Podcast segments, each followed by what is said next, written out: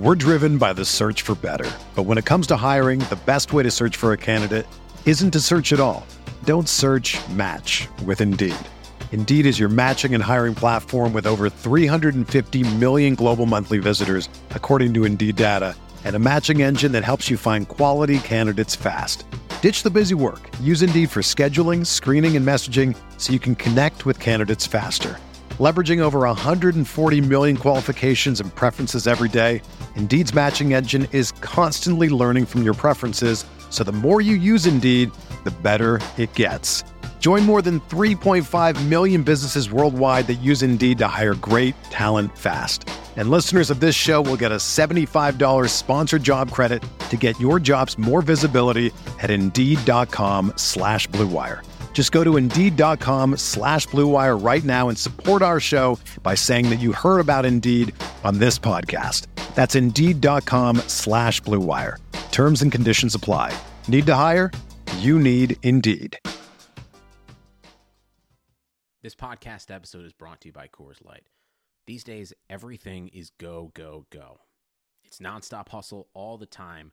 Work, friends, family expect you to be on 24 7. Well, sometimes you just need to reach for a Coors Light because it's made to chill. Coors Light is cold lagered, cold filtered, and cold packaged. It's as crisp and refreshing as the Colorado Rockies. It is literally made to chill. Coors Light is the one I choose when I need to unwind. So when you want to hit reset, reach for the beer that's made to chill. Get Coors Light in the new look delivered straight to your door with Drizly or Instacart. Celebrate responsibly. Coors Brewing Company, Golden, Colorado. Welcome to the Arsenal Vision post-match podcast.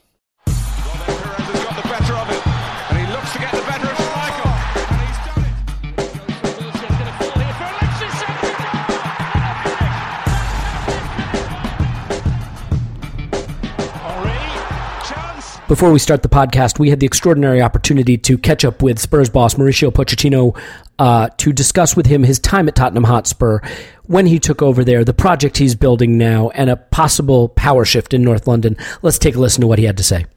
Listen, lad, I built this kingdom up from nothing. When I started here, all there was was swamp. Other king said I was daft to build a castle on a swamp. But I built it all the same, just to show 'em. It sank into the swamp. So, I built a second one. That sank into the swamp. So I built a third one. That burned down, fell over, then sank into the swamp.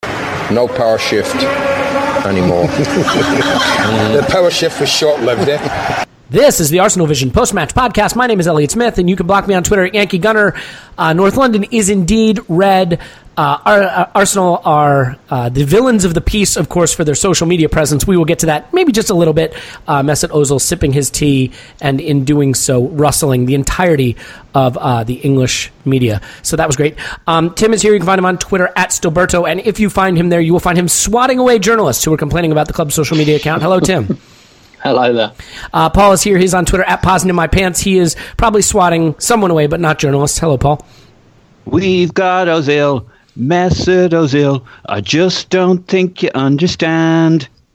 Do, do, do you have like a, a witty finish for that? Because I was letting you do it, and you didn't He's have anything. Arsene Wenger's man. Yeah. He's better than Zidane. Yeah, We've got Mesut Ozil. Okay, well, n- yeah, that's true. Uh, moving on. Uh, so we also uh, really special guest today, uh, and very excited to have him on. You probably know him better from the uh, Arsecast that featured Ian Wright, but uh, he is here nonetheless. It is Clive. You can find him on Twitter at ClivePAFC. Hello, Clive.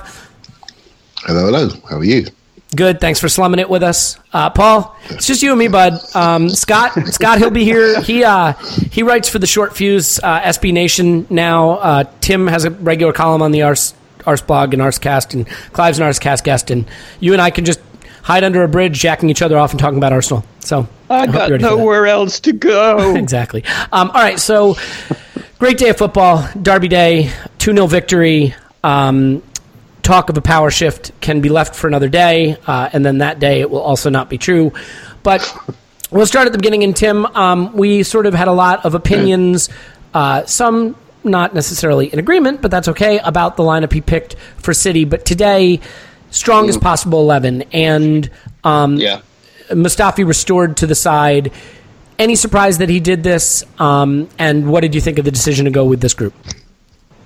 Uh, no, not really. I think um, Mustafi started training the day before the Manchester City game. Um, so, I mean, he possibly, in the case of a crisis, could have even played that game, but it was probably quite smart just to leave him back, take him out of the internationals. Um, and it, I think it's quite significant, actually, that in this international break, we didn't have that many players away. And a lot of the ones that did go away kind of came back quite early. I think it was only Ozil and Lacazette who weren't back by Monday. So Arsenal had a really nice long lead in time for this game. And, you know, Mustafi been training for a couple of weeks. I think Welbeck as well came back into training about two weeks ago. So, um, you know, from a fitness point of view, but also from a tactical point of view, to hatch a bit of a plan for this game, Arsenal had some time with his players. And uh, I, I, don't think there was ever any doubt that Mustafi was going to start because with two weeks of full training behind him and probably some time off in there as well somewhere, he probably would have been in um, pretty fine fettle. And I think we saw that with his performance on the pitch. For me, there was just there was absolutely no doubt that he was going to go with uh, with that front three. Um, Why not? And I'm sure.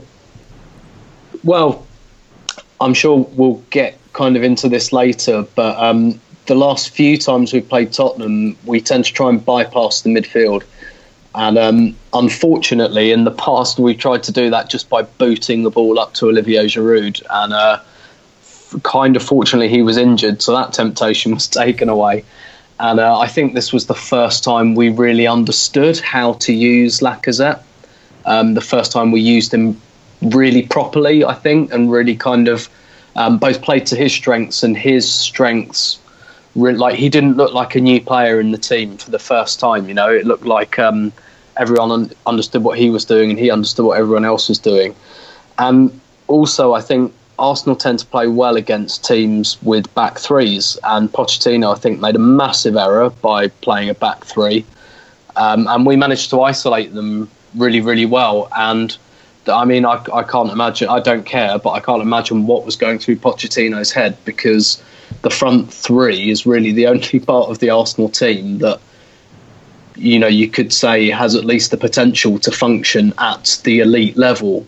Um, everywhere else we can kind of muddle through or get by, but that front three is the only truly kind of this could be, you know, elite level kind of partnership um, that we've got, and they kind of decided to isolate their back three against our front three, which I think was um, a stupid mistake that I'm really, really thankful for. um, but I, I, think definitely at home as well. I thought, um, you know, you the thing is with Spurs, and I know Clive said this a lot. You've got to move them about, um, really, and and it, it looked like Arsenal understood that for the first time. And the best chance you've got of moving them about is playing that front three, not just because it's the best front three we've got, but um, it's it's kind of I think it's it's the most um, it's the most kind of bombastic, for want of a better word. It's the one that pulls you all over the place. And Eric Dier's not a fantastic centre back. He slots into the back three as a kind of, you know, for convenience, really. Um, and he's but he's not a brilliant defender if you kind of get him running backwards, as we saw for the second goal. So I, I really thought, particularly at home, there was just no chance we weren't going to go with that front three.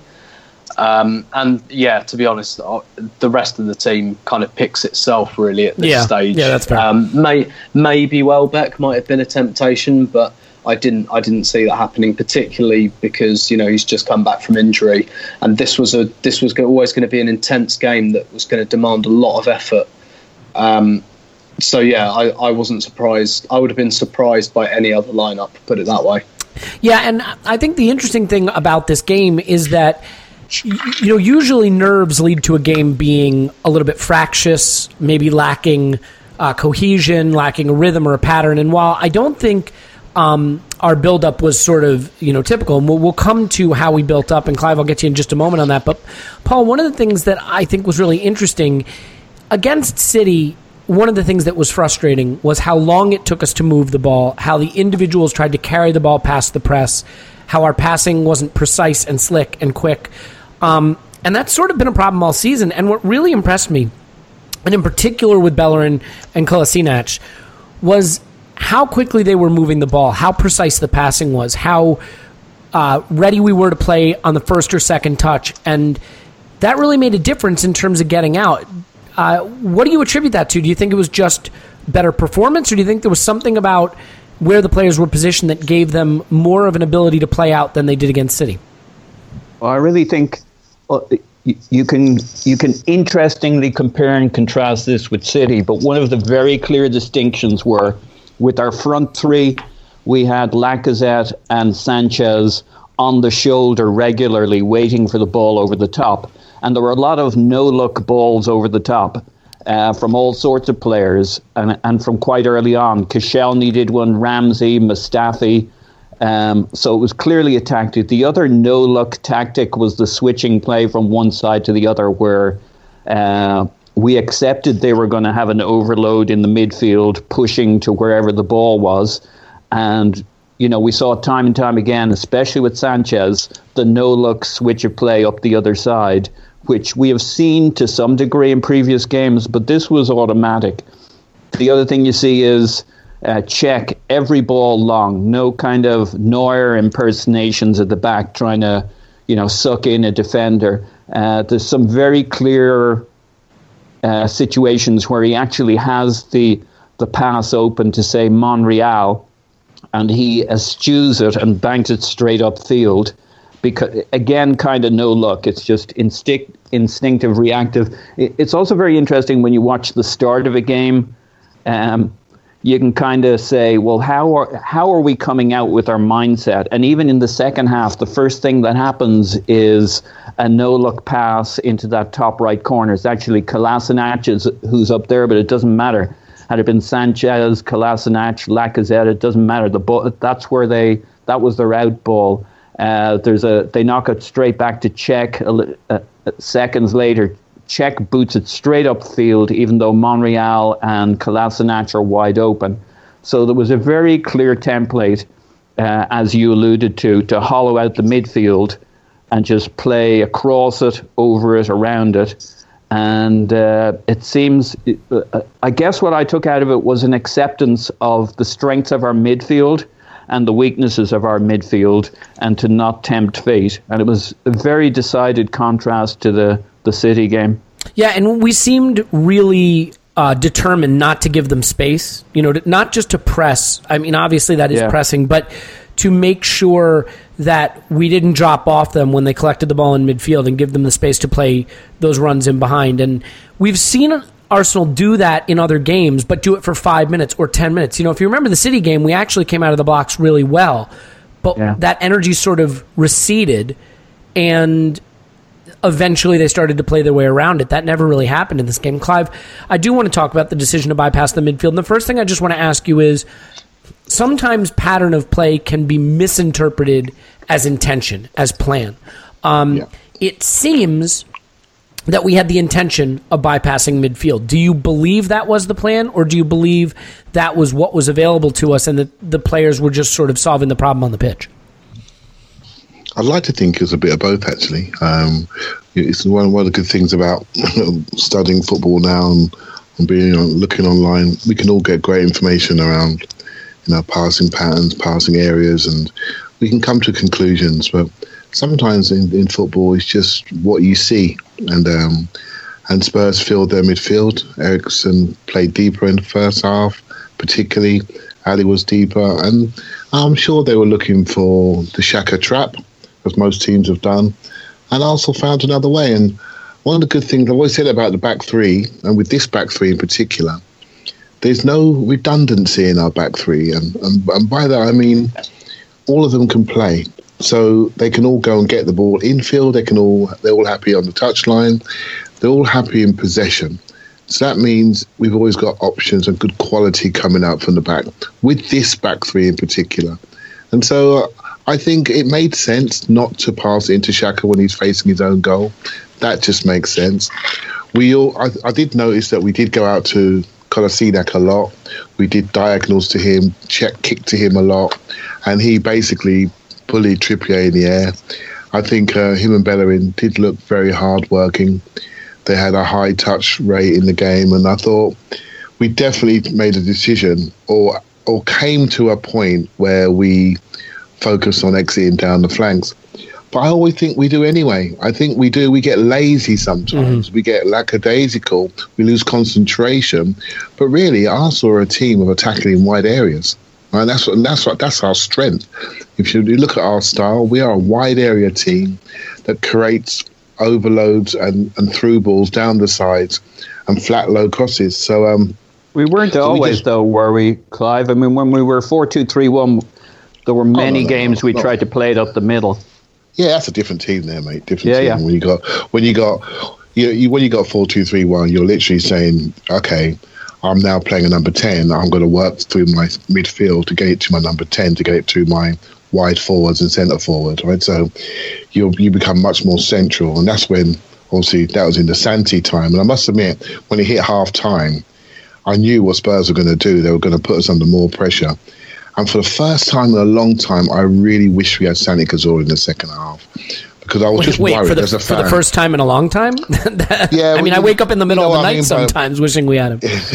but, you know, his particular skill set was perfect for that game in the second half when you knew we were going to be put under pressure. We knew they'd gamble to put us under pressure. And he's the perfect person to get out and play a, a good pass and then go on to them, outnumber them on the break.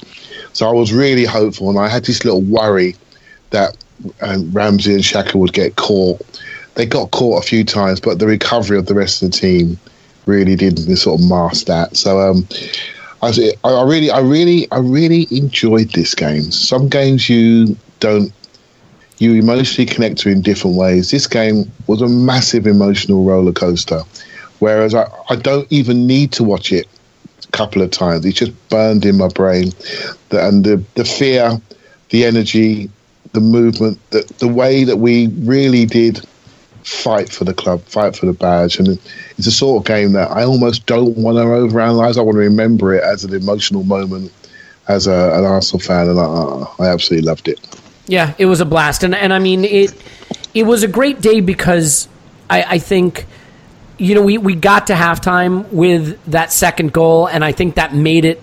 I, I don't want to say it wasn't tense in the second half. It, it was. It's always tense in a derby, but it it wasn't a shit yourself finish to the game, which was really nice. We were able to sort of enjoy the performance in, in a way that we haven't been in a derby in a while, where it didn't it didn't feel like you were going to pull your hair out. Now, Tim, I thought it was interesting because you know, Lacazette got a start in a big game, something that we'd been calling for, you know, this front three playing together.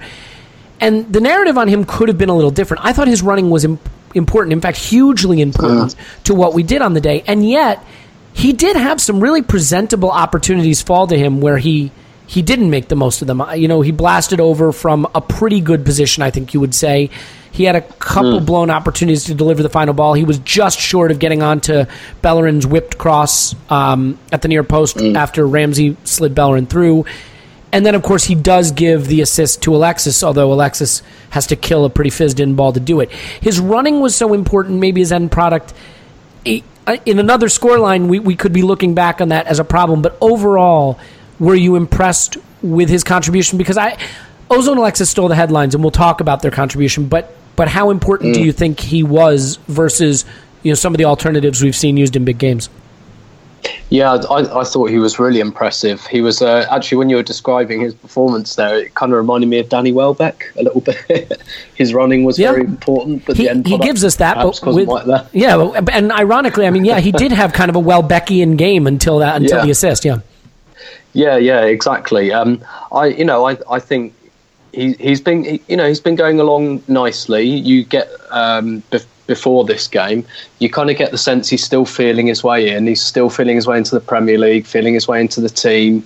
The front three has changed around quite a bit, um, and he's been playing with different partners in there, and he's he's looked quite interested. I, I don't get the sense yet that there's anyone he can't play with. Um, you know, I think Iwobi, Welbeck when they come in. even Giroud, if he plays like to the right or left of Giroud in you know in a panic situation, I could I could see that working as well. Um, but this, this to me was the first time he really looked like he belonged. You know, it, he didn't look like um, a decent striker that had just been parachuted into the team. Um, yeah, which is quite natural because he's he's still feeling his way in, and you know he'd been he'd been at Lyon his entire career, so this is a big change for him. Um, but yeah, this, this was the first time you really looked like an Arsenal player to me. And you're right, that end product wasn't quite there. And that that shot he had in the first half that he kind of snatched at and blasted over. Yeah, well, he actually, perfect like pass it in on your right foot kind of shot for him, which yeah, you kind of expect he, from him, and he just blasted it.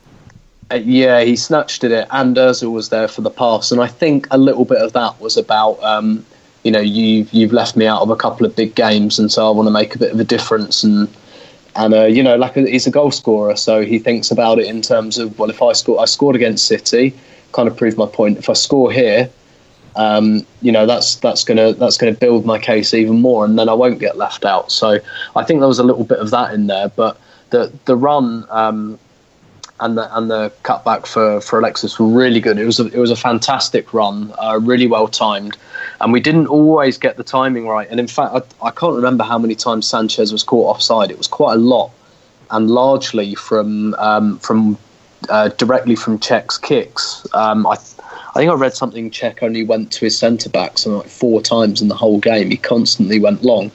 So that's something we were looking for. But obviously, the fact that Sanchez was was offside so often shows you how high Tottenham were playing. Mm-hmm. And uh, you know, Sanchez is a, a, superb player, but he probably hasn't quite got the striker's instinct that Lacazette has got. And whereas Lacazette, he was getting those runs right, you know. Um, and the ball didn't always come to him comfortably. He couldn't always collect it. There was a cutback that you know, kind of similar to the one he gave Sanchez. I, I think it was from Kolasinac, which was kind of blasted at him, and he couldn't quite get to. And then there was this in the second half. There was this really good run, and there was this kind of clip ball from the right, I think from Bellerin, and he just couldn't quite gather it. But his running was was was really really crucial, particularly in creating space. I think for um, Alexis and especially Özil. And Özil, you know, he was brilliant, but I think he really benefited from some of the space that Lacazette gave him. And a lot of that was, like I said, Eric Dier is not a good defender. I, I don't even think he's that good a footballer. He, he has um, a function in Pochettino's team, which, to be honest, that's our England captain you're talking about there. Be careful. See this. But this it, is what you guys have to understand. This is this is why you guys are playing chet, uh, uh, checkers, and the United States is playing like three dimensional chess because you can't be disappointed in your national team at the World Cup if they don't go to the World Cup, and that's that's really well, the yeah. secret. Yeah. but like Eric Dier's, um, you know, kind of role in the Spurs team is purely destructive and not always in a fair way. Um, right. I think he's basically there just to foul, really. But that doesn't work when you're playing in the back three. And I, I think we really exposed um, him. We really exposed the fact that Spurs are missing out of Alderweireld as well, which which is a big miss for them. Um, and and you know we were and Spurs had a few things like that. You know they had Kane and Alli probably didn't look hundred percent fit, and they didn't have out of, out of Alderweireld. Uh, wasn't hundred percent fit, and I know Clive referenced a lot of this before the game as well, and I think we were able to take advantage of that. Of that, and Lacazette was a big part of that because, you know, like we always say, you, you've got to move Tottenham round. You've got to get them running back towards their own goal, and he did that constantly. Yeah, and look, I mean, it's it's important to analyze this player because he is someone who is going to be, as Clive has pointed out, arguably the, the guy we're building around for the next mm. few seasons.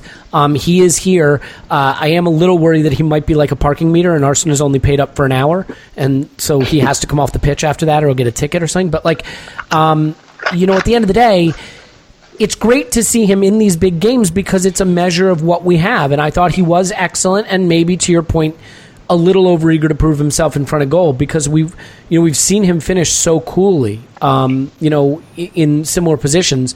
On this day he didn't have the finishing but he did deliver the assist. And, yeah. and can I just just add quickly as well my only concern with him is I do think physically he does look a little bit you know I know everyone moans at the decisions to take him off but I I thought from the beginning of the second half he looked completely wiped out um, and in fact, I, I, actually think he was lucky to stay on as long as he did. Yeah. I think he looked absolutely done for in the my, second half. My only uh, retort to that would be we did a lot of pressing from the front, a lot of yeah. chasing down without the ball. Um, Absolutely. And that, that is a pretty unique game plan for a central striker. So not only is he making a lot of pressing runs, he's then staying on the back shoulder and trying to make a lot of runs in behind. So I wouldn't be surprised if he covered a hell of a lot of kilometers in those hour mm. in that hour just because of the way we were playing. Um, so, and, and again, I, agree with you. Uh, so, uh, Paul, I mean, the the incidents. I mean, we, we had we had some chances early. We had the Lacazette chance we mentioned, the one he didn't get to, where Bellerin slipped it through across the face of goal. There there were some nearly moments, and then the goal comes from uh, potentially a non foul that we're given, and a potentially offsides that that's not called. Um, and Mustafi heads in beautifully. And I guess this is a point, right? This is why it's not worth overanalyzing referee decisions because at the end of the season, Arsenal fans will be looking back and saying, "Oh, we got so screwed. Think of the Stoke call we didn't get, and think of the call at City where they got an offside goal." But those same fans aren't going to turn around and say, "Think of the goal or two goals we got in the home derby that maybe we didn't get." I mean, is this as cliche and terrible as it is the reason why you do have to let the bad calls go because otherwise, then you could spend all day just talking about every marginal decision? No, you never let the bad calls go. so here's what I, I, I think we've all thought about this over the last day or two and maybe come up with completely different answers. Graham Souness is talking about it. A guy who, you know, during a classic uh, era of Liverpool when they were winning pretty much everything um, for a long, long period of time. His view on it, and this is this is what I deeply believe: it does not even out over the course of a season.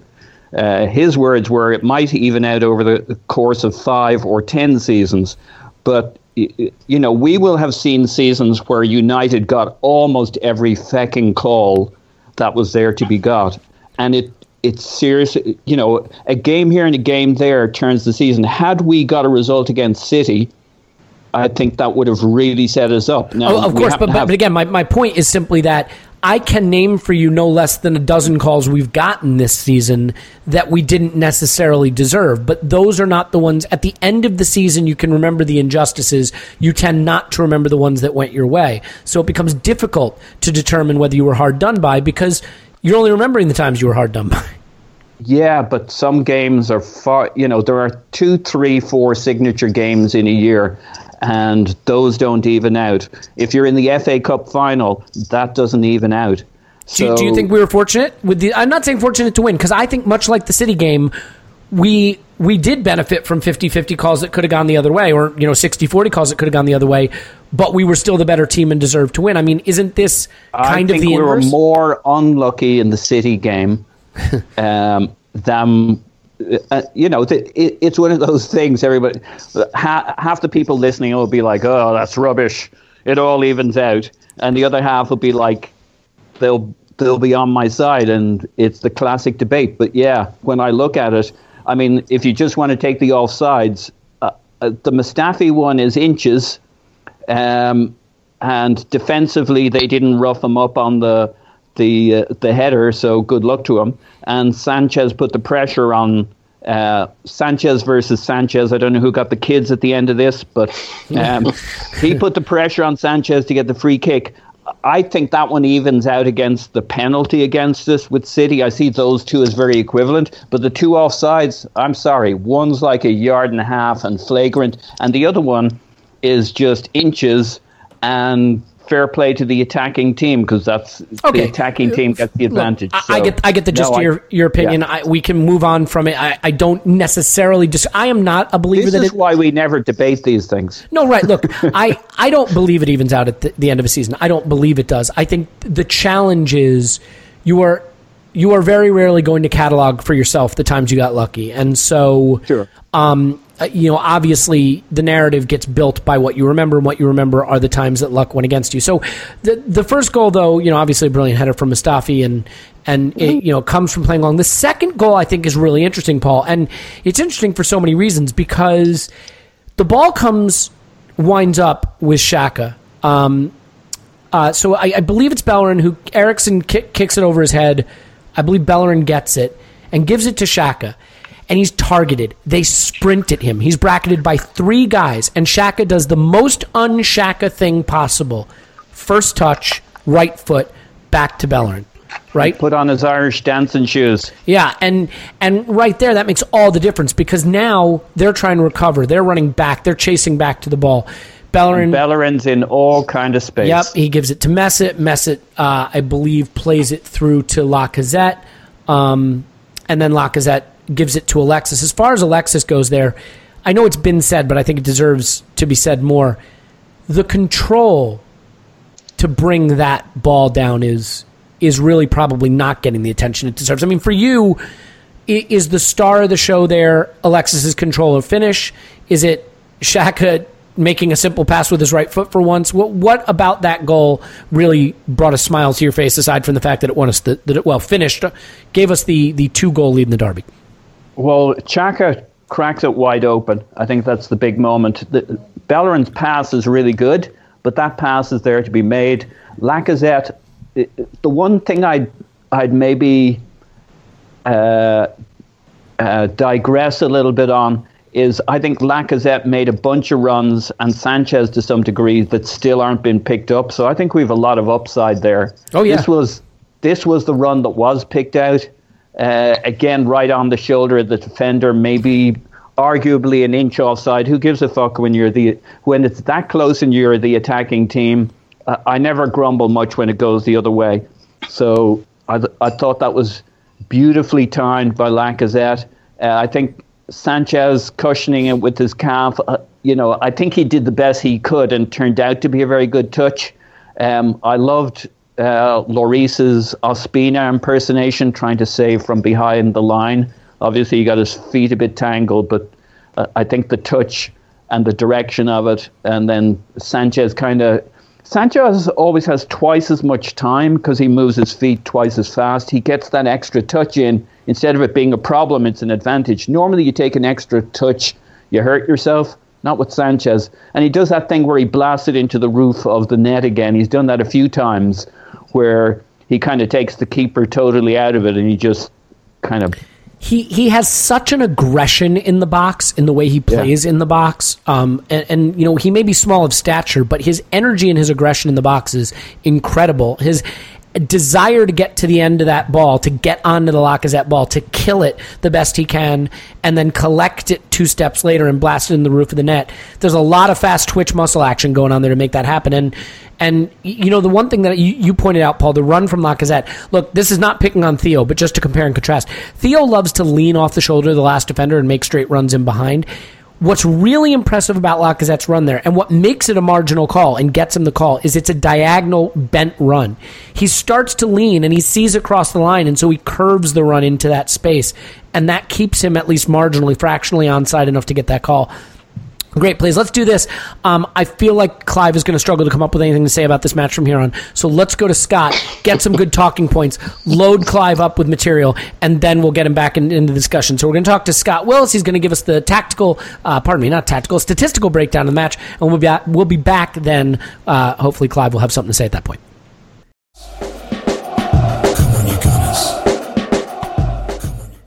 An emotionally satisfying game, but also a statistically satisfying game. And for that, we go to Scott, who you can find on Twitter at O underscore that underscore crab. Scott, great to have you on. And my first question to you, very simple. Statistically, you've analyzed the data, you've looked at it all. Uh, what color is North London? It is red. Yeah, and, and since we do want to stick with the analytics here, and we're not trying to be qualitative but more quantitative in our analysis, I think we would agree that North London is 255, comma 0, comma 0. Um, okay. Uh, but moving on from that and getting into the deeper side of things, I, I know you want to uh, concentrate on the midfield or the uh, way in which we sort of bypassed midfield and how the statistics bear that out. So why don't you kind of hit us with your statistical observations from the match? Perfect. Not to, to go too much into the, the Tim Stillman territory, but before the match, I wrote um, about how um, Tottenham um, really looked to press the midfield. Um, they have the, the reputation as um, you know a high pressing team, um, but the truth is really that they look to control that middle third of the pitch. They they press high somewhat, but they are not nearly in the same category as Liverpool or Manchester City. But when it comes to the actual that midfield third, that's where they really um, show um, that they will take control. Um, and you can actually even see that in this game. Um, so uh, there, a way that you actually measure um, pressing is um, passes per defensive action. So it's how many passes your opponent completes per defe- defensive action that you have. So, so in other words, how would, many passes they get off before you intercept or tackle or dispossess or whatever the case may be. Exactly. Right. So yeah, fouls, tackles, ball recoveries, those Got kinds it. of things, block passes. Um, it, it's a it's a pretty simple measure, but it's a, a fairly good proxy. So um, we um, completed seven passes per defensive action for them, compared to their league average or their average of eight and a half. So their press was technically more intense against us. Um, but I think part of that is because we didn't really look to contest that midfield. So this was something that Lewis Ambrose, who writes at um, uh, Arseblog, um, posted actually this morning, and I um, even digged into it a little bit more. Um, Arsenal really bypassed the midfield zone um, normally, Arsenal pass 89 times through the center of midfield, but in this game, we only passed through the middle 38 times. Wow! Um, and this is both um, completed and attempted pass. So total. And out of curiosity, what what was our possession in the game? I mean, I think we were around what 45 percent or something like that. Yeah, I think that's about what it is. I mean, there's a couple different ways that you can measure possession. It's either through um, number of passes, number of touches. There's even some people that do the time, but yeah, that's that's about right. Well, because I was go- just going to say, if we had something like 20 percent possession, you could equate yeah. the the fewer passes in central midfield just to fewer passes overall. But it doesn't sound like that's the case. This seems like a concerted effort to stay out of the center of the pitch. Exactly. No, and even if you look at just the, the percentage of where the passes are played, so traditionally, um, 14% of our passes go through that um, midfield center. Um, this game, it was 9% of our wow. passes. So even if it's, you know, not looking at the absolute numbers, but just the percentage, um, there's just a big difference in the number of passes that went through. Um, yeah, I tweeted out um, a picture that you can find on my Twitter um, showing red was all of the, the places that were not the midfield, and the blue ones were the ones in the midfield. And there's uh, a big gap in the middle where there's barely any blue and a ton of red going around the edges. Um, the other thing that I really in terms of is that a, like a heat map, a touch map? It, it's similar, yeah. Okay. So it's the the lines showing where the passes start and where Got they it. end. Okay. Um, the other thing that I wanted to uh, touch on was the um, the actual midfielders. So not only were they not necessarily receiving the ball um, in the middle of the pitch, but once they did, they were looking to not really um, advance it with short passes, but advance over the top through long passes. Um, overall, um, including uh, Coquelin in here, uh, Arsenal were 11 of 12 on long passes. Um, so they attempted a lot and they completed them at a huge percentage. So that to me was Is one that the whole the, team the big, or the midfielders specifically? Just the midfielders. So, okay, so uh, Ramsey, Ramsey Shaq, and Coquelin. Got it. Yep. Um, so, so, so they, they when they got the ball, they played it long. They didn't try to play the short, quick, uh, little midfield passes. We kept it out of the center of midfield, and all in all, just decided not to contest that area of the pitch. So if that's the case, and we still had 45% of the possession, where was the ball moving through? Uh, the ball was moving through the sides, so they were going um, long to. Uh, I'm not going to say the name right. Kolasinac. There we go. Kolasinac. I mean, you, you say t- tomato, I say Kolasinac. It's fine go for it. Um, but yeah, so a lot of that, yeah, is to the, to the wingbacks and to the wide forwards um, in uh, Ozil and Alexis were getting the ball out there too. So yeah, you could definitely see that that was the the focus to attack the mm-hmm. spot between their midfield and their wingbacks, and really kind of spread the pitch wide. And so, did we overload in that in that zone? I mean, did was that where Ozil was popping up alongside Bellerin or Alexis alongside Kala- I think what, what are we going to go? Kolasinac. That's it. Kolasinac. Yeah, yeah, yeah we need it. to go pull up the, the you know his YouTube thing. He says his name Stats again. Stats are easy. Pronunciations are hard. So, but was that really the key? Was that we we created the overloads on on the wings? Yeah, so that's really where we focused our play. So yeah, everybody talks about uh, Wenger not doing tactics, but he definitely um, saw that uh, Tottenham attacked that middle part of the pitch, so he just looked to, to neutralize it completely, um, focusing on the, the wide areas um, and playing direct uh, direct football and getting that ball up the field quick. So yeah, mm-hmm. to me it was a, a great performance. And I mean, just in terms of your eyes and the statistics, do you get the sense that that was the plan, or that that was what they gave us and we went with it? I think it was the plan because I think that's what they saw that that's where that um, they could be attacked. Mm-hmm. Now, I mean, considering that this is our second game consecutively playing a pressing team, I mean, you mentioned the difference between Spurs and City, but they do both press. I mean, is there something that stands out for you statistically that was better about how we handled this, other than what you've just mentioned, or something that statistically is stark in terms of contrasting that game and this game? I, you know, I, I wish that I, I had a, a, a, reason why they weren't or they were able to execute this so much better in this match compared to the other one. Um, if there was a, a better plan. Because to me, I didn't really see the plan um, against Manchester City. Fair enough. but this time. I don't, and again, that could just be that Manchester City executed their press so much better and didn't even give Arsenal the chance on the ball. I, I, I don't know. But I'm curious. Today, do you feel today there was a plan, or you know, I- I Saturday mean- there was a plan and it was executed well. Uh, How did Mustafi maybe play into that? I mean, I know against City we didn't have Coquelin, and that gave us sort of one less person to receive and distribute from the back to, to kind of start us moving up the pitch. Did Mustafi's inclusion instead of uh, sort of Koscielny getting, uh, pardon me, uh, Coquelin being forced into center back there potentially improve the way we were able to start our moves? Eh, You know, it's it's tough because overall the passing numbers are not great. But again, I think that a lot has to do with that we were playing such a direct, trying to just bypass midfield. Because I mean, his passing percentage was only sixty-eight percent total.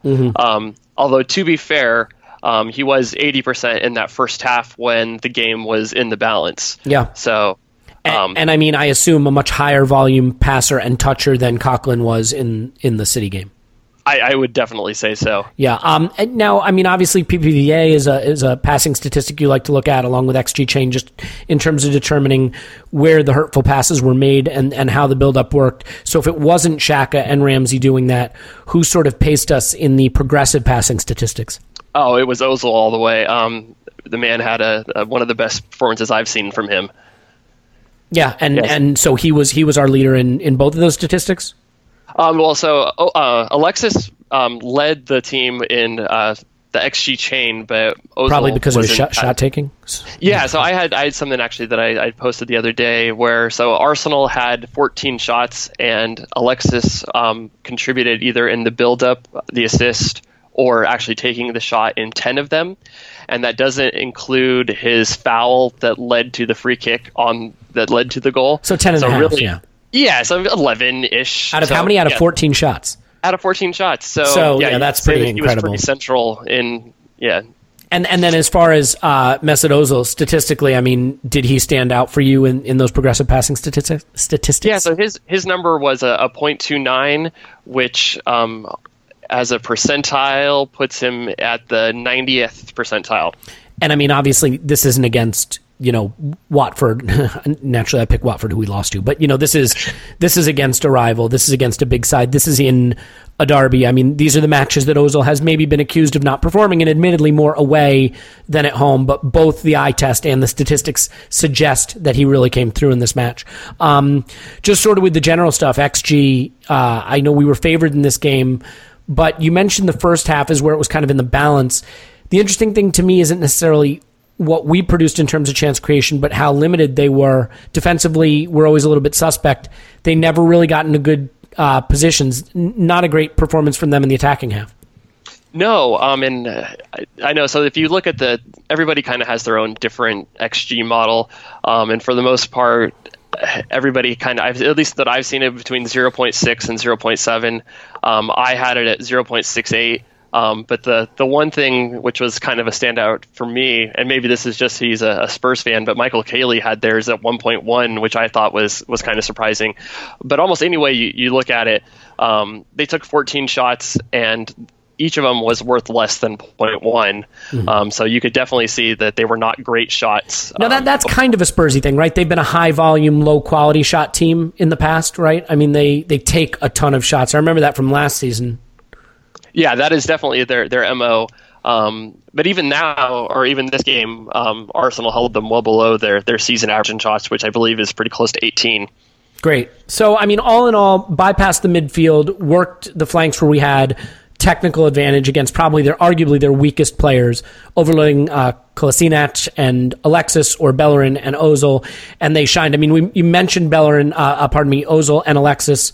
And the job they did, Lacazette's running obviously important as well. But then the strategy can't work if Kolasinac and Bellerin don't come through. And I, I mean, to me, on the day they were they were sort of quiet stars for us is there anything statistically in their performance that stood out, maybe vis-a-vis the the City game uh, versus this game, or just their season overall? Um, well, I mean, both of them were uh, towards the top in the touches. So I believe that um, Kolasinac had the most touches for the team with 51. Wow. Uh, Bellerin had 52. Um, so both of those are just behind um, Koscielny, who also had 52 touches. So you could definitely see that the, the play went through them Mhm. um, the most. Um, A lot of responsibility there. Yeah. Exactly, and I, I remember specifically um, Hector um, having the the beautiful through ball um, that he ran um, to that he had on earlier in the game, and so he was actually the one of the leaders on the, the in the first half for um, Arsenal passing. Um, just behind Alexis, who actually um, had 0.14 in the first half. So Hector was right behind him at 0.1. Um, so he had one of the the better passing first halves for the team. Mhm. Um, like, or yeah, um, Kolasinac was uh, pretty solid on both games, um, both halves. So to me, they were both uh, top players. Okay, so it, it, it was a beautiful day of spreadsheets for you, Scott. Is what I'm getting. It was. It, was, and a I've I've had day. so much fun digging through the data afterwards, and yeah, it's trying to find new fun angles just to, to keep reliving the game. Well, you'll you'll have to give us a statistical breakdown on the uh, supposed power shift that apparently didn't take place, but we'll we'll do that on the next podcast. In any event, um, always a, a pleasure to speak to you. Uh, you've been putting some great stuff up uh, on Twitter, and I noticed that you were writing for the Short Fuse now as well. Is that correct? I do. Um, yeah, I got the, a shock transfer move. Quick Uh, they plug? swooped in. Yeah. Um, yeah. So writing at the the shortfuse.sbnation.com. Been you know digging a lot of the my uh, stats analysis up there. Well, you're on you're on the Short Fuse. Tim's got his Arseblog column. Clive was on the Arsecast. Paul and I will just hang out under a bridge for the rest of the season, I guess. I don't know. In any event, uh, Scott's on Twitter at Scott. Uh, uh, pardon me. O underscore that underscore crab. Thank you, Scott. Thank you. Have a good Thanksgiving. Enjoy Uh, yeah. the Europa League in yeah, Turkey. i- i- it's it's the traditional American uh, Thanksgiving of Turkey and Europa League. Uh, we'll chat with you after that too. Cheers. Okay, so that really gives the numbers to the what our eyes were telling us: the bypassing of the midfield, the utilizing uh, of long balls, playing over the midfield. And Clive, the the players that stood out, Alexis and Ozil, we can wax poetic about them all day long, and I'll give Tim a chance to do that in a moment. But I want you to talk about the unheralded players, if you don't mind, just a moment. Uh, Kolasinac and and Bellerin. On another pod a few weeks ago, we talked about Bellerin sort of being ready to go supernova. This this is a game that I think will go under the radar, but the wingbacks have been so important for us this season. And on this day, they were really what touched everything off. They're, the way they created those overloads um, to help us play around and over and beyond the midfield and avoid that area of difficulty for us. Were they sort of the secret weapon for us on the day? Uh, I think so. I think the way we play is very, very, very brave. We, we do push teams back, and um, at the start of the game, I felt it was a little bit like almost like a rugby game. You know, when rugby you you kick the ball to the opposition, they kick it back to you. No, no, no I felt um, well, that's that's for our, that's for our English listeners, right? So sometimes you, you kick for you kick for position, right? And uh, and, and you literally uh, you have a kick off, and I felt that we started moving the ball around, and then we just gave it to them, and we tried to press them, and they they thought we, we can't get out, so they gave it to us. We said no, we don't want it here. We're giving it back to you, and we it really was an off the ball game. But once we got a little bit of control of the ball, and we started to really move and cut through them, it was coming from our wing backs and their position. And they, we often know, we all know they play quite high, but to do that, it's easier said than done. You've got to have the personality to do it. And I keep talking about personality; it's one of my intangibles. But to have the personality to drive your opponent back, because I guarantee you, Trippier and Davies had the same instruction. Let's push them back and make their back three a back five. And we had the same instruction. Let's push them back and make their back three a back five. And we won the personality game. And that was because of the quality of ball movement in the centre of the pitch. When it gets to players like Ozil and Sanchez, you can gamble off secure possession. You can gamble off what they may do. And you can be brave and you can run in behind. And sometimes you need to make runs to, to, to send messages to your opponent. So that when Ramsey tucks it inside Davies and Bellerin ran onto it for, for the cross to Lacazette, we nearly got killed by the keeper, etc. That's a great run, regardless whether it went in there or not. What's that said to Davies now? I'm going to pick your pocket, so I better stay deep. So that's Davies now done. So Bellerin's now playing in the areas that he wants to play. And on the left hand side, we did diagonals in the air to Kolasinac against Trippier, who's not very big. And that was our exit. guess what? He won all those headers, nodded down to Alexis, and off we went. So I, I really like those. I, am a big fan of Bellerin. I, I don't get why people have a go at him. I actually think we need to support him with another player equally as good so that we can rest him more for these big games. But I, I did sort of tweet out about Kolasinac and, and Monreal.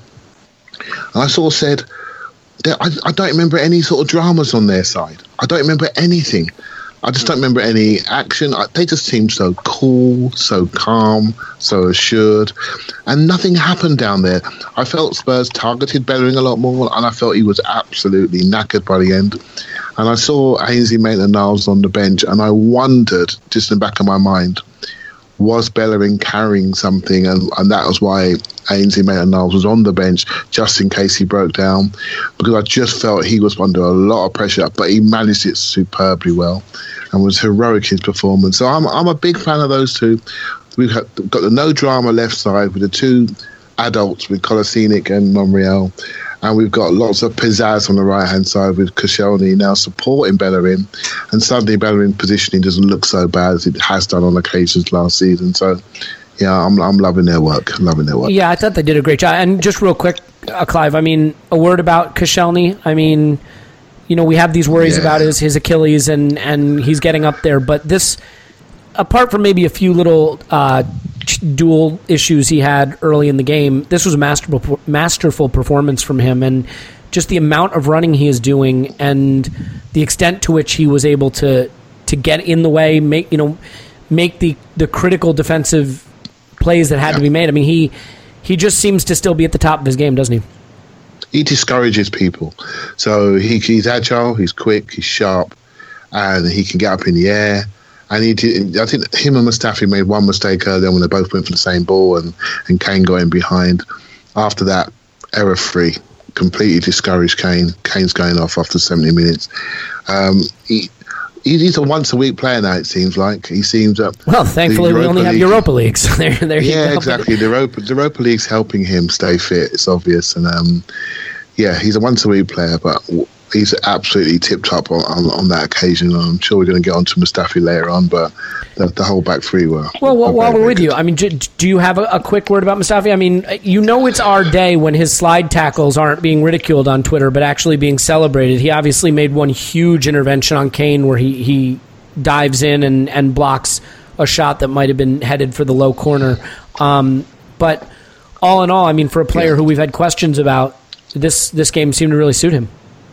Yeah, it's, it's, it's a strange thing, and it's a strange thing about Arsenal.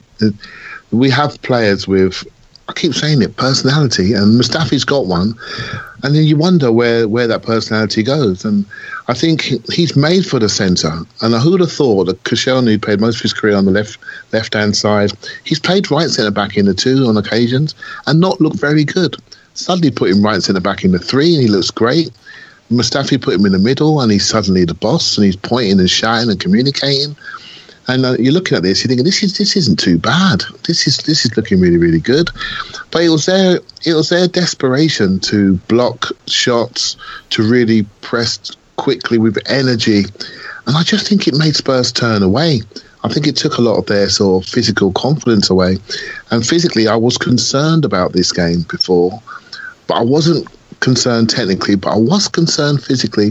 His Spurs turned it into a track meet, and but what they what the back three did every time that the midfield was bypassed, which wasn't very often, by the way, um, they were out out to meet them, arm in the back, turn the body away, make a foul, jog back in. No, it was very businesslike, and um, yeah, I can't find fault with too many of them, to be honest. Yeah, it, it is interesting because I, I think the the thing that really impressed me is we didn't have to do a lot of defending in our box. We defended on the front foot, and I think Mustafi does that pretty well. Um, I'm not sure of his defensive positioning when we get pushed back and when he's in his defensive third as much.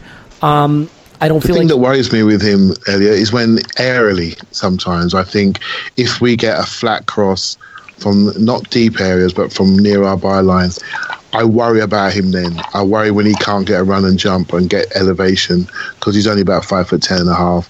So that's the only time I worry about him. When the game's in front of him and he can see it coming, I think he's very good. He's very good. Yeah, um, Tim. So two, two things. First, just with respect to the, the the day at the stadium. I mean, I didn't hear Spurs fans once the whole match. um, the atmosphere was incredible. The support was great. I mean, I always have to laugh when people say the problem is the fans, and yet it's our home record that's fantastic. Um, And presumably, we are still playing in front of our own home fans. Um, uh, do you think the fact that there was two, a two week international break to kind of miss football and get excited for the derby and put the disappointment of City behind us and some of the frustration of the loss behind us that, that kind of helped?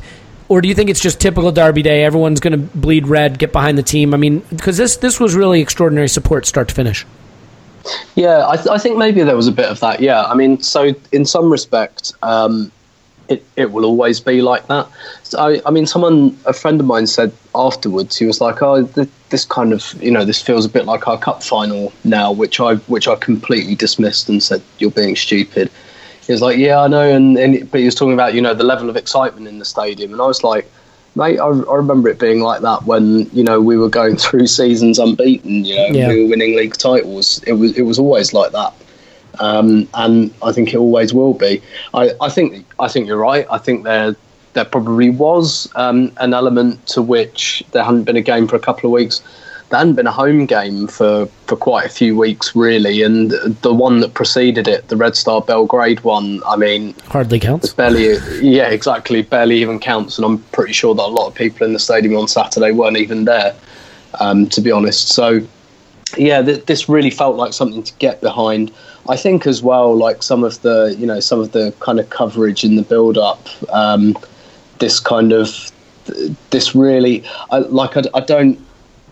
So Tottenham are, I think, a better team than Arsenal at the moment. They're a better unit, certainly.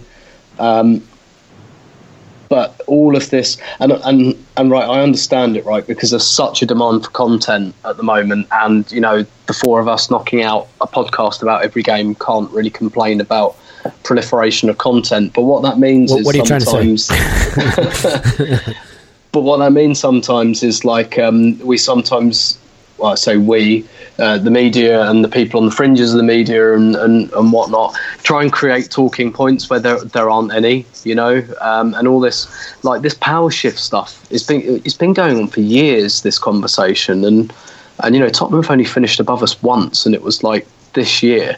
And yet this whole power shift thing has been going on for ages and ages, but it's really ramped up this time. And I, th- I think there really was a sense, not not that we were the underdog because we weren't. Um, a lot of people are saying that, but um, one look at the actual betting odds, which de- literally determines what an underdog is, um, shows that Tottenham weren't the favourites. So um, the bookies didn't have them as favourites. Um, but you know, there was a lot of this, like because you know Spurs were marginally better than us for like one season. There's this, oh, that's it, the power shifted. That's it. You know, they're much better. They're going to turn up. They're going to roll them over three 0 and it, and it's just like, well, that's obviously not going to happen. That that very very rarely happens in matches between the top six. Um, you know.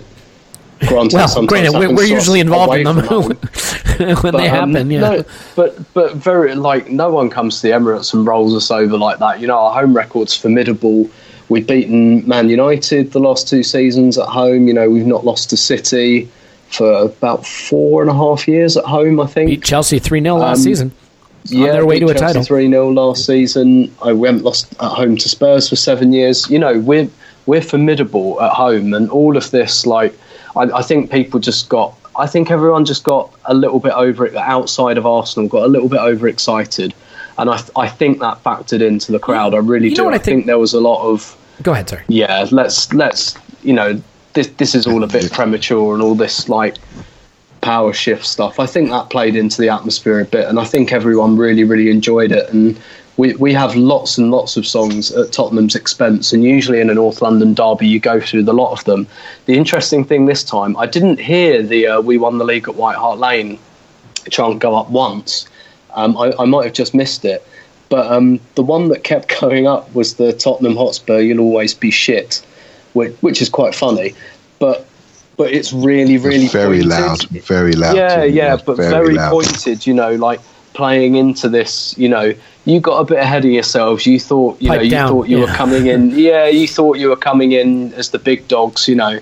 Um, but we put your tail back between your legs, and I, I think that that was whether the crowd consciously knows that. I think it's really significant that that was the song that came out again and again. That was a very, you know, pipe down, noisy neighbours type thing. Yeah, and you know, look, I, I think part of the reason for the power shift talk is mood, right? The mood around Arsenal has been deteriorating, and the mood around Spurs since Pochettino showed up has been improving. And so the emotion of Spurs supporters, the feeling about their club is improving. The feeling about our club has been declining, and that feels like a power shift. The problem is the actual results don't bear that out. You know what I mean? Uh, Clive, real quick, your theory on the power shift? I think it's, it's, it's almost a major takeaway for me. Um, the, the lead up to the game and the chat afterwards about how we're perceived as clubs, and and I think you know the whole journalist piece. I think what's really happening here is that we we are being questioned. We are being questioned, but actually. Are, when people are reporting on football, are they questioning the opposition enough? And the thing about Spurs at the moment, they are the media darlings, and one of the main reasons for that is they've got a lot of young English players in their team. And whatever you say, the media like to see English players in England team, and so they're going to give those teams a much less of uh, a hard time. They're going to put them in a rosier context. And I've always said this for many, many times. Um, me and Tim discussed it online. I've always felt that Arsenal are almost like the foreign team in the Premiership. We're the team that the almost like an outsider, and I think that's because we had the the first major successful foreign manager, the one of the first teams to play eleven foreigners, and we're almost we're almost a, not an English team. Right? I know we don't have many English players in our squad, but I do feel that I feel like you're dismissing the British core. What about the won't Yeah, someone please think of the British core? and so and so that's the way it is, and and they want Spurs to be successful. There's there's a freshness about them, and and there's a, a perceived boredom about us. And I'm sure that got through to the players. It certainly got through to the fans, and everyone was pumped up for this game. And uh, I think it's it's almost the major takeaway for me how we reacted to the perceived death of Arsenal Football Club. Yeah. Um, well, look, I mean, the, the end of the day, too, let's face it, the one thing that can really shift power, that can move the fortunes of a club, is money, right? Chelsea and City shifted power with money. And as long as we are spending more and our wages are higher than Spurs, over time, that's what counts. So, can they finish ahead of us for a season? They've proven they can. Could they do it for a second season? Maybe, maybe not. Can they stay above us in the pecking order with less money? Not over time. So, you know, they can talk power shift all they want, but the real power comes from your wage bill. And, you know, we still have that over them by a pretty hefty margin. Um, Paul, as far as the game goes, o- Ozil and Alexis were sensational. So much question about, oh, should we just stick them in the fucking reserves? They don't want to be here, get them out, all that. But, you know, this was a game where they showed just how special they can be again. And, uh, you know, Alexis, 10 of our 14 shots, he either took the shot or played a pass involved in that shot. Mesut Ozil, in the progressive passing stats that Scott talks about, uh, led the team, was in the 90th percentile with his PPDA numbers. So, again, a dominant performance. I mean, is it just the sad reality at some level that no matter how much we feel these two may not be committed to the cause or may want to be off or whatever it is, that they are overwhelmingly our best players and that our fortunes rise and fall with their contributions? Well, they do. Um, and that's a responsibility on their side, too. When they're both at it, when they're both fully engaged in, in furthering the team's objectives. Is someone playing with their microphone or a gold chain? Is someone wearing a gold chain that says "We hate Tottenham"? No, no one. Is someone using me. iPhone headphones to record on, and they're it's maybe bumping up I am- against their scratchy sweater? But they're they're pretty still. Okay, okay. I'm putting you on notice, Tim.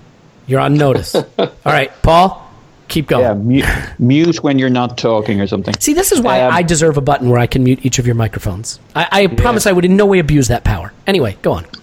Oh yeah. What's what's that, Clive? I couldn't hear you. I muted you. Uh, go ahead. Go Yeah, ahead, Paul. exactly. So yeah, it, it cut both ways. But on a day like this, you think, my God, this has to go on, uh, and maybe it can at least for a season.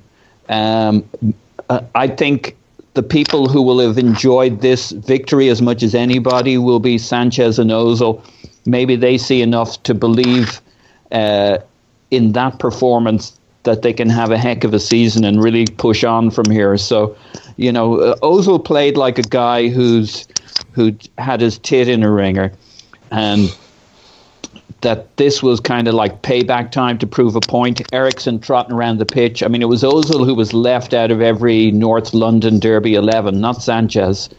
Um, and uh, kind of like the no look passes and the switches and the long balls. Uh, Ozil was like on it. He didn't have that usual hesitation where he has a look at a midfielder and says, Will I chase him back or won't I? He was straight on it at least for the first 60 minutes of the game. He kind of slowed down a little bit after that. But uh, yeah, I, I thought uh, uh, what we saw there was the best of of of Ozil in terms of performance. And Sanchez always tries, but I don't know if he always tries for the team and for himself. And and these two were very much all on the s- same page as the rest of the team. Yeah, I, um, I, I, thought it was interesting when uh, uh, Mustafi scores his goal that it's sort of Ozil and Alexis sauntering together back to celebrate, you know, as as a duo. Um, I definitely get the sense that they are on the same wavelength no matter what. I mean, is the difference in Ozil's performance today, or not today, but on the day, um, the off the ball work though? I mean, is that is that really it? Like we always expect yeah, him to look, be good on the yeah. ball, and some days, look, some days you're just not going to have it right. Your your passing's just not going to be where it needs to be. That happens, but the sprints, the running, the the defensive pressure that he put in today. I mean, does this prove sort of, unfortunately, the point that his detractors have that look, Mesut, you can do it. You've proven you can Yeah. do it. Do it every fucking game, please. Yeah, absolutely. I mean, uh, the secret of this, you know, we dis- we debate whether Arsenal can press effectively or whether we can only do a one man press. This was a superb pressing performance from the front three as a unit, and our back three were superb as a unit. Um, and you could see areas of real competence in this team right from the get go. And you, to Tim's point, you can't help but think they spent a week planning how they were p- going to play this game, and they were all exactly on the same p- page. I mean, who would have thought a year ago we would be outplaying Spurs uh, in a three at the back system and outpressing them in terms of uh, our effectiveness? I'm not saying we did more pressing than them. I'm just saying the effectiveness of when and how we pressed as a team. And Ozil was an integral part of it. Um, in his defence, he's needed somebody like Lacazette making those runs ahead of him. Uh, he also, maybe differently to other games, had Ozil making those runs, pushing forward. So uh, this was a lineup that really suited Ozil, uh, stretching the, the the Tottenham defence and and creating those those channels for him to pass through. So there's there's plenty of material on all sides, but what can't be doubted was this was Ozil with loads of skin in the game. Uh, it's funny how many players in general talked after the game. We didn't do our talking before the game; we did it after the game, and everybody had something to say. Mustafi, Bellerin, Ozil, even. Um, so this was, you know, uh, clearly it had gotten to us what was being said about us. That, that uh, on the one hand, they say, you know, uh, we don't listen to what people say. On the other hand, they clearly do, and it clearly bothers them. And it clearly bothered them that none of them were in the North London Derby 11s of any of the journalists, apart from basically Sanchez. And there was some anger, and they, they played with anger. And Ozil tracked down Eriksen on a number of times to make sure he wasn't going to be the guy who got, got the headlines. Uh, but back to your point, he's he's got to do this every game. But maybe maybe this is the point from which we push on from. It was a decent City performance. It could have been better uh, if we maybe had taken this game plan against City. It would have made even more sense than how we played City. I mean, it's subtle variations, but important ones. Yeah. Uh, and maybe we take this on forward. Can we can we play this effective as effectively against a strong 4-2-3-1 team? That'll be the next challenge. Yeah, I, I mean, of course, but I, I think the nice thing here is that you look at Mesut Ozil and Alexis Sanchez, and you're looking for any sign that you can really depend on them to be the difference makers, and they were in this game, and and they have to be. I mean, I don't care how much you may love. Theo Walcott, Olivier Giroud, Danny Welbeck, Alex Iwobi, you know, you can go through and name the players. Mesut Ozil and Alexis Sanchez are better players, at least right now, and dramatically better players. And so, and they're the stars. And if if they're in a game, if they're in a crappy, messy game where we're just not playing very well, and they don't look like they're bleeding for the team, it's going to fuck up the whole team. It just yeah, is, of course. Because you, Bergkamp would never have done that. He would never have backed off. He would have been the guy bleeding on the field, even when he's not playing well and we're not playing well. well and it sets a message. Yeah, of course. Imagine if you were a Barcelona player and it looked like Messi didn't give a shit, right? Yeah. I mean, you'd be like, "Well, we're we're proper fucked." you know what yeah. I mean? Um, so, and, and I'm sorry that Mesut has a problem with his body language and it's unfortunately but it's unfortunate but he really cares but if he really cares shake up his fucking body language even if it's just acting because he's got to have uh, got the message by now he has to be a leader i get your point I, my, my, my answer to that though would be most of us are smart enough to tell trying, right? So body language aside, I don't care if he looks dejected all the time. I mean, Agreed. Alexis Sanchez throws a strop. You could tell Ozil was at it in this game, really yep. at it, all the way yep. at it. And I think, you know, that that was all any of us would ask for. Because the thing about Ozil, I mean, it's the little things, right? Every time Hector Bellerin had the ball, there were chances he could have been pressed in a really bad situation, but Ozil was always there, three yards from him, right in the open space, somewhere to be so we had a ball. Now, look, we played a lot, a lot of long balls a lot of switches, long switches across the pitch, and, and ultimately those things were effective. But seeing Mesut be in those spaces, not just making defensive actions, but running to the space where he could be be a, a player to receive the ball is crucially important. And Alexis did it as well on the other flank. And you know, even though this was an Ozil man of the match performance, Alexis gets a goal. Alexis, you know, is is fouled for the the first goal. Alexis contributes, you know, ten 10 of the 14 shots we take, he's he's involved in the build-up. I mean, and, and he was so often the outlet and also the guy who immediately switched play as soon as he'd drawn the overload because that was the thing. The ball went to him, he drew the overload, he'd switch play, and Ozil and, and Bellerin, who are forming. When you think about it, they've been in the club a long time together, but they haven't really lived on the right wing together, which is what they now do. That's a, a very late development that Lacazette and Sanchez uh, being part of the front three has enabled and allowed. And we're kind of accepting Ramsey and Xhaka, at least it might seem that, that they are not the guys to to live on the ball, to play the ball out. We didn't see any of the classic Xhaka passes from midfield in this game. No. They basically shuffled it out to somebody to the right and let them play it up the wings and that allowed Ramsey to focus on what he's good at, covering ground around the midfield against their three and getting forward uh, when we're in possession. So that hoofing the ball ahead of us strategically works for Ozil and works for Ramsey and works for our midfield.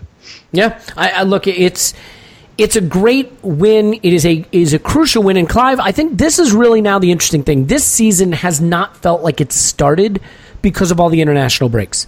Um, There's been no there's been no rhythm to this season. Very staccato, very stop start. Um, and look, I mean that doesn't give us an excuse for the results, but what happens now is we have a run. We have a run of no more international breaks, and there's 27 points up for grabs. I think in December alone. Is that possible? That sounds impossible. Maybe it's between now and December. 27 points. Um, you know, and all of the tough games we have between now and then are home. Home to Liverpool, home to City, uh, pardon me, United. We're home to Chelsea on the 3rd of January. But other than that, it's West Brom, it's Crystal Palace, it's West Ham, it's Newcastle. I mean, these are teams we should be beating. The next two are Burnley and Huddersfield, and I'm not saying Burnley away isn't a tough fixture, but I mean, you know, it's one we should be winning. How important is it now that we have this run, now that we have this packed run of fixtures, to get a good performance, a big win, to get this run started this way? I think Burnley almost becomes a cup final now. to me. I think. Um, I don't know. I don't know if you know this, but it's actually the 38 Cup Finals, the, the Premier League. Yeah, but, but I, I, really, I really think it's an important game. I think because we, we got we took a bit of stick before the Spurs game, and then we shoved it up everyone's backside, right, by playing that well. And everyone immediately went to the self protection mode. Yeah. My oh, well, opinion they, was they wrong. won't do it again next match. Yeah, they. They won't do it every week. In fact, I predict they're going to lose to Burnley, and and it was it was like rather than say, you know what, we maybe underestimated them. We questioned Arsenal, but we didn't question Spurs and their issues. We didn't look at the fact that Dele Alli's only played one game this season well, and it was against Real Madrid. So make of that what you will, given the fact he's changed his agent. We didn't question the fact that Victor Wanyama, a really good player for them, wasn't there. So many issues they had across their team. We didn't want to look at it. We just want to look at Arsenal's issues, and and I think every time we start to get a bit of trust, we go to a next game and we and we mess up. So I really think Burnley's important. The home form seems to be working, but Manchester United would love to come along and get a draw at home. They would love to do that. I think it's really important that we get an away win, and we maybe have to tweak things slightly a little bit. We could decide to go there and with the front three, and I don't mind. I don't mind doing that at all. But much much of the game yesterday, Özil was playing slightly deeper and getting forward, but we really had a front two, and I'd like to do that a lot more away from home. The combination of Lacazette and Alexis as a front two is really quite exciting. We almost use Alexis as a lazy forward. If we can do that, solidify the middle a little bit more, I think our away form would improve. And I think that's the next step for us. We've got to get those away points because the value of the Europa League we're in the pack amongst teams that are playing Champions League games, and they are they're not having the rotation opportunities that we are having. We've got a deep squad, we've got a big wage bill.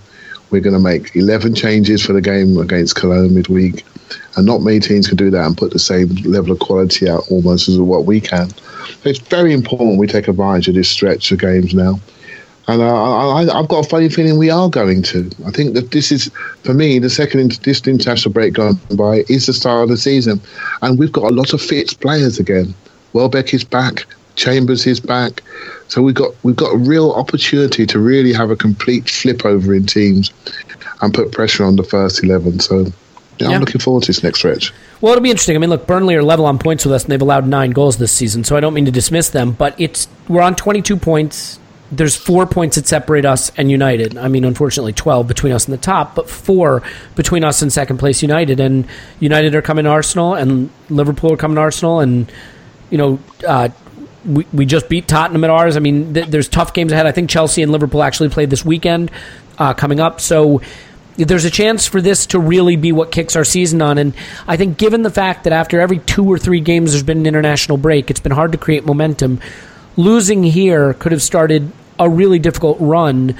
But but winning this game and, and getting that confidence and, and finding that this first eleven is really the solution. And Paul alluded to it, admittedly, um, last pod, saying you know he hasn't broken out this front three a lot, but if he's saved it and prepared for it, and now it's ready, and that you know that pays dividends, then maybe it was worth it. Well, we'll find out now because there's a chance to go on a big long run uh, between now and the end of the year. Tim, I, I think we have to come on to it now uh, as our final point of the match of the of the of the pod, and that is just the sort of the ray of sunshine that is butthurt journalists. Um, so Arsenal tweeted in response to a guy who published an article saying my Spurs Arsenal combined 11, which, by the way, get in the C combined 11s. Um, my Spurs Arsenal combined 11 is just 11 Spurs players. And Arsenal replied after the match with a simple gif of Mesut Ozil drinking tea.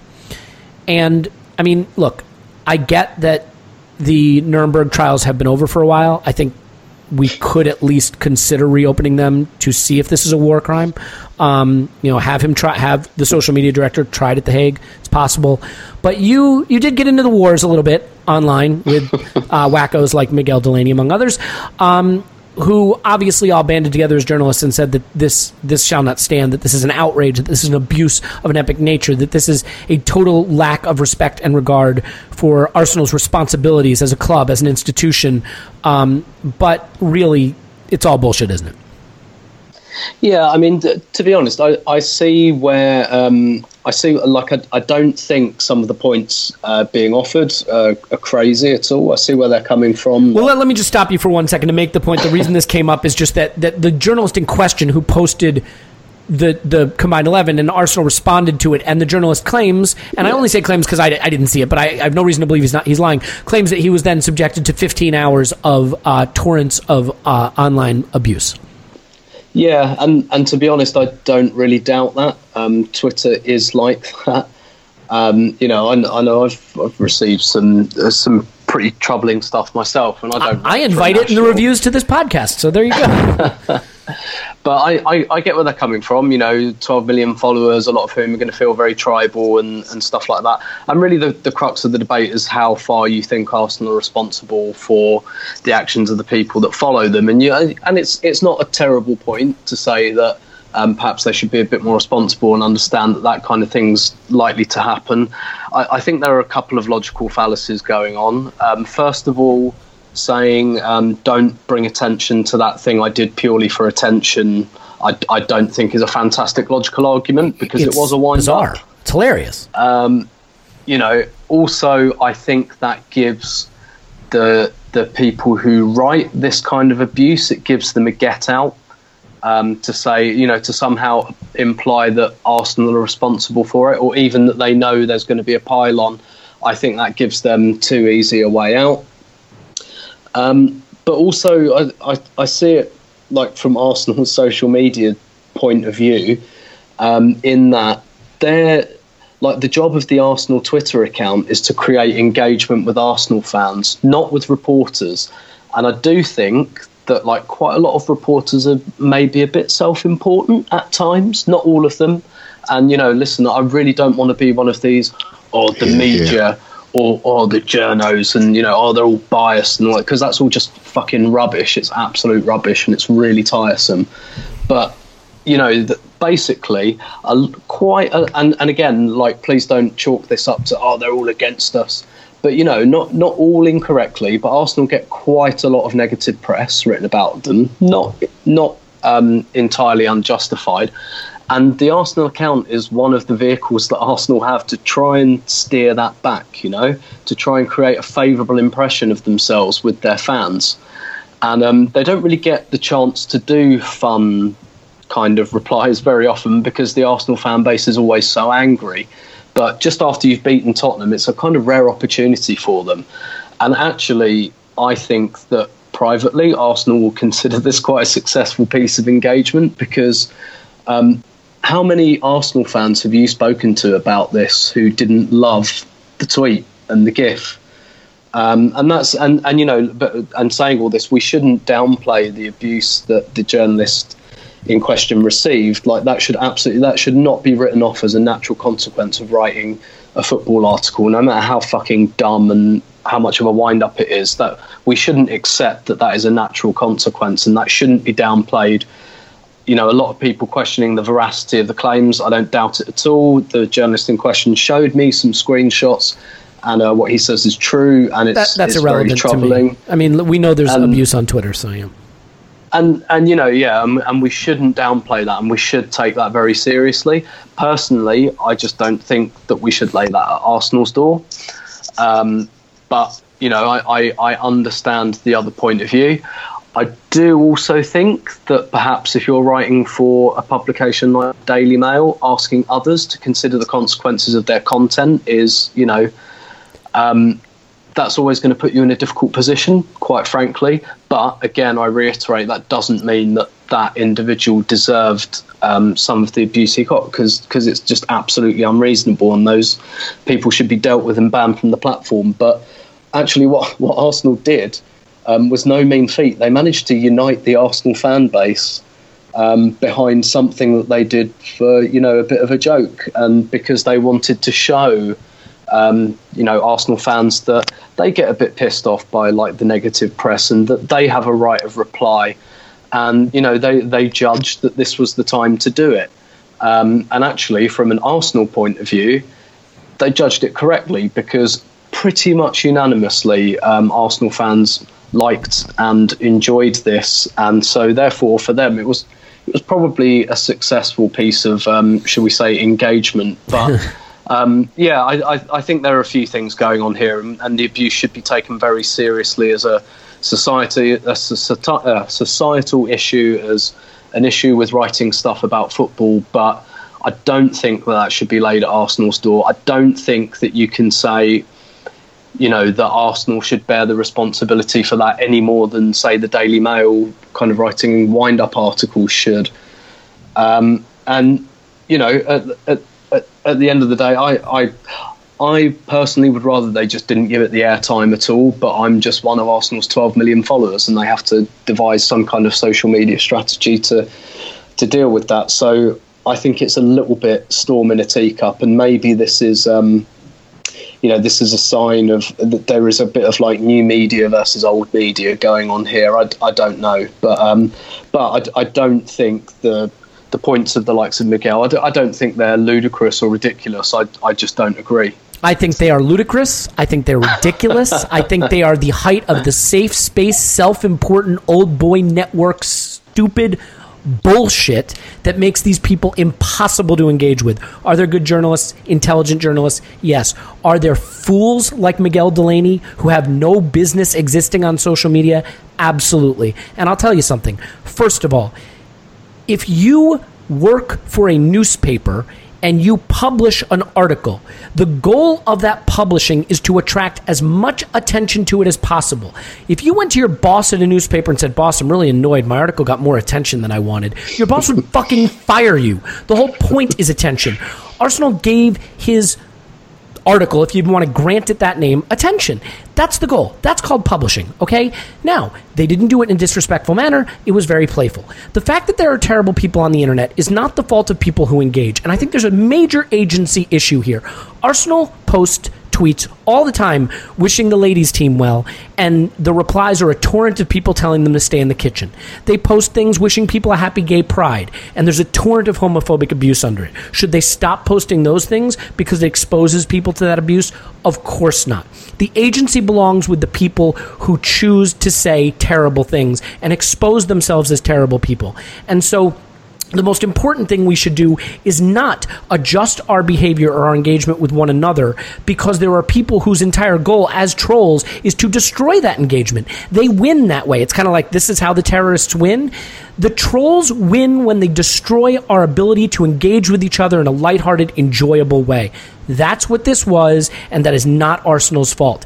And you know what? If Arsenal had replied to a 14 year old Spurs fan who said, I think Spurs have the best 11, then yeah, I could see the argument because you're taking a private citizen who's vulnerable and pulling them into the light. But someone who publishes their opinion for all to see and wants a broad reach does not have that same shield. And lastly, let's remember this is not Arsenal, you know, they're, they're not a member of fucking parliament. This is the social media director whose job is to increase engagement. That's literally their job. So they have a job all day to sit around and try to come up with clever things to engage on the internet. Like, that's what they fucking do. Okay, I don't know what you think they are. They're not a member of parliament. Paul, you want to jump in here and shut me down real quick because I'm going to blow my fucking no, top I, over this. I think you're both spot on.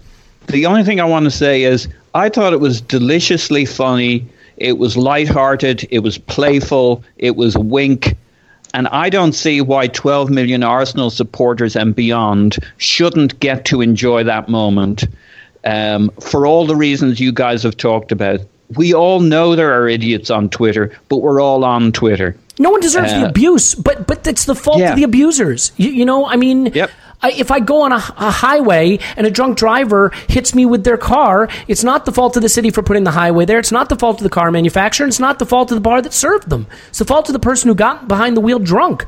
I mean, I'm sorry. Like, th- we should not tailor our society to to allow the the disruptors, the free riders, the trolls to dictate how we live. Um, I want to introduce a new segment though, and it's it's one that we have never done before, and I think you'll you'll find it entertaining at a minimum, or at least I hope you'll find it entertaining. But before I do this, real quick, Clive, do you, do you do you have a last thought there? Yeah, the only thing I would say, I, I, did feel a little bit bad for the fact that he was a young journalist, quite quite new in his career. That's the only thing I would say. But you know what? The, the, the issues with people, and the issue is maybe Twitter could be a little bit more stringent about how they suspend people who are massively abusive. But um, as far as I'm concerned, I was incredibly proud about how the whole club reacted to that game. Mm-hmm. And I don't care. I don't care for any Daily Mail writing in general. But um, maybe a young guy starting his career, maybe learn the lesson. Right, do your homework, be more objective. If yeah. you don't do your homework, things are going to happen. That's it. The, the, big boy journos can all put their arm around him in private, uh, and maybe that was a little bit of what was going on on the Twitter. Also, but, yeah, they, they protect him, didn't they, Paul? They started yeah. to protect him, which you is fine. What? Do your homework. But stop, yeah. stop spinning lazy narratives that suit your agenda. Just do your homework. Look at the game objectively. Look at the players on the pitch. Do your homework because a lot of fans do their homework. A lot of fans know what they're looking at. And funny enough, you're absolutely right. Whoever said earlier on, the bookies had as favourites. They're not stupid. They do their homework. Right, yeah. simple as that. Uh, yeah, and I th- so just really quickly, my, my final segment. We haven't done this before, but I'm going to give you guys a chance. This is called Drill or Miguel Delaney. No, I am conscious of how my 100,000 followers behave, so I am using Twitter commensurately. That's actually a Miguel Delaney tweet, not a drill tweet. And by the way, the reason I pick on him, I'm sure he's a lovely person. I actually don't know him, so maybe it's unfair. But it's the fact that he searches his name, he engages with people in the most argumentative fashion, and then any argument you make, he presumes is tribalism, and and he results to ad hominem or resorts to ad hominems. And I just think, you know, if you want to engage, engage, but then engage uh, honestly engage with a willingness to, to hear what the other side has to say. In any event, look, brilliant, brilliant fucking weekend. We beat the scum. We're we're back in the mix. We're relevant again. We've got our best eleven out there. We've got a run of games coming up where we can build momentum. Um, we get Thursday off for the second team to go in and, and play Cologne. Um, you know, we, we get to rustle all the journalists on social media. Uh, all the power shift talk looks horrendously stupid, and it, it is going to be a great, I think, period for the club because I think we're, we're really well positioned now. The funny thing is, you know, if, if this were a movie, the dark clouds on the horizon are the January transfer window. So, you know, I, I, think even more important that we pick up a lot of points and get on a run now to try to solidify what our strategy is. Because if we're floating around in eighth place, cut adrift from top four come January, it may be time to rethink our strategy. But if we're right there in the hunt, I, I think we have to persist with this till the end of the season. In any event, um, I want to thank everybody for listening to me rant that last little bit there. I haven't done one of those in a while, so I apologize. Um, I, I, you don't have to be associated with it. You guys can disavow that rant. Uh, Tim is on Twitter at Stillberto. Thank you, Tim. My pleasure. Uh, Paul's on Twitter at uh, Pausing in My Pants. Thanks, Pause. Woohoo! Clive's on Twitter at ClivePAFC. Uh, if you didn't get a chance to listen to him on the Arsecast last week, it was excellent. So you could do that now. Um, I think in retrospect, it looks uh, even more erudite and intelligent. Thank you, Clive. Thank you very much, my friend. My name's Elliot Smith. You can block me on Twitter, Yankee Gunner. Give us a five star review, and then write nasty things about me, uh, precious little me, snowflakey little me, because I will then uh, cry and have all my podcast friends protect me. Um, in any event, uh, we will be back after the Cologne game. Uh, Tim, you headed out there? Yes, of course. All right, drink a big beer and then put lots of pictures of it on the internet, would you? Can do. I, that's pro- I, I, don't think they'll let me return until I do. So fair yeah. enough. Fair enough. All right. Well, as always, you guys, the pleasure was mine. Uh, thank you very much. Up the Arsenal. We'll talk to you after the Europa League.